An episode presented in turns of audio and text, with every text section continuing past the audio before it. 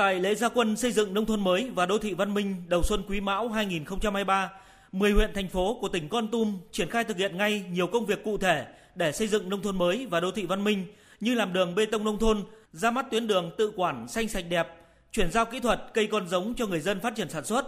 Là huyện thuộc diện đặc biệt khó khăn của tỉnh Con Tum, ông Võ Trung Mạnh, Chủ tịch Ủy ban nhân dân huyện Tumorong cho biết,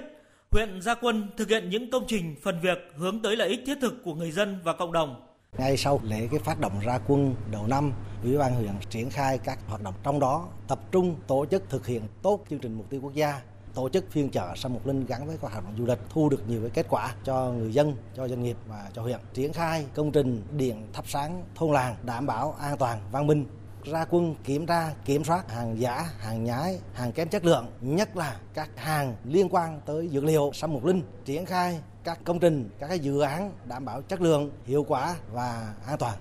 Tính đến hết năm 2022, tỉnh Con Tum đã có 36 xã được công nhận đạt chuẩn nông thôn mới, trong đó có 4 xã đạt chuẩn nông thôn mới nâng cao và 7 thôn đạt chuẩn khu dân cư nông thôn mới kiểu mẫu. Với 11 trên 11 xã đạt chuẩn nông thôn mới, thành phố Con Tum là địa phương dẫn đầu của tỉnh trong thực hiện chương trình mục tiêu quốc gia xây dựng nông thôn mới. Ngày 10 tháng 1 vừa qua, thành phố Con Tum đã được Thủ tướng Chính phủ ký quyết định công nhận là đô thị loại 2 trực thuộc tỉnh Con Tum.